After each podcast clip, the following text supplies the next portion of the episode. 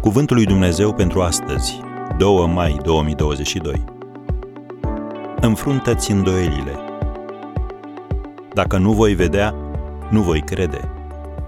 Ioan, capitolul 20, versetul 25. Unii dintre noi am luat mesajul creștinismului și l-am pus într-o cutie pe care am scris Nu vorbi, nu întreba. Te-ai simțit vreodată ca și cum ai avea nevoie de permisiunea cuiva pentru a plânge atunci când ai pierdut pe cineva drag? Sau te-ai simțit intimidat atunci când a trebuit să recunoști că nu știi sigur? Istoria lui Toma, necredinciosul, ne învață nu numai că nu e rău să ai îndoieli, ci și că uneori este necesar. Dacă nu ai îndoieli, nu crești. Vei îmbrățișa răspunsurile altcuiva și, în multe cazuri, ele vor fi neadecvate pentru întrebările tale, chiar dacă e suficient de cinstit ca să ți le pui. Întrebare. Ți s-a întâmplat vreodată ca vreun suflet religios bine intenționat să te pună cu botul pe labe și să te facă să crezi că întrebările tale sunt o ofensă la adresa lui Hristos?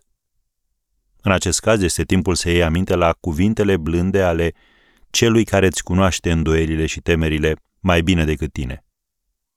Citim cuvintele lui. Pace vouă!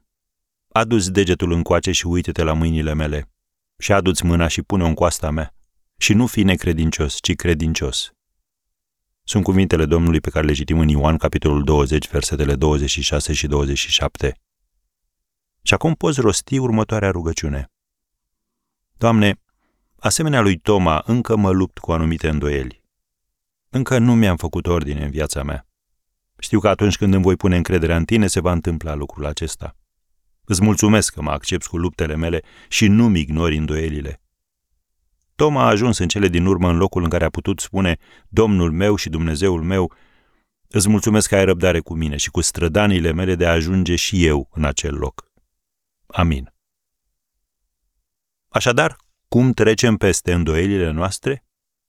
Ca Toma, confruntându-le cu onestitate, aducându-le la Isus și crescând spiritual prin ele.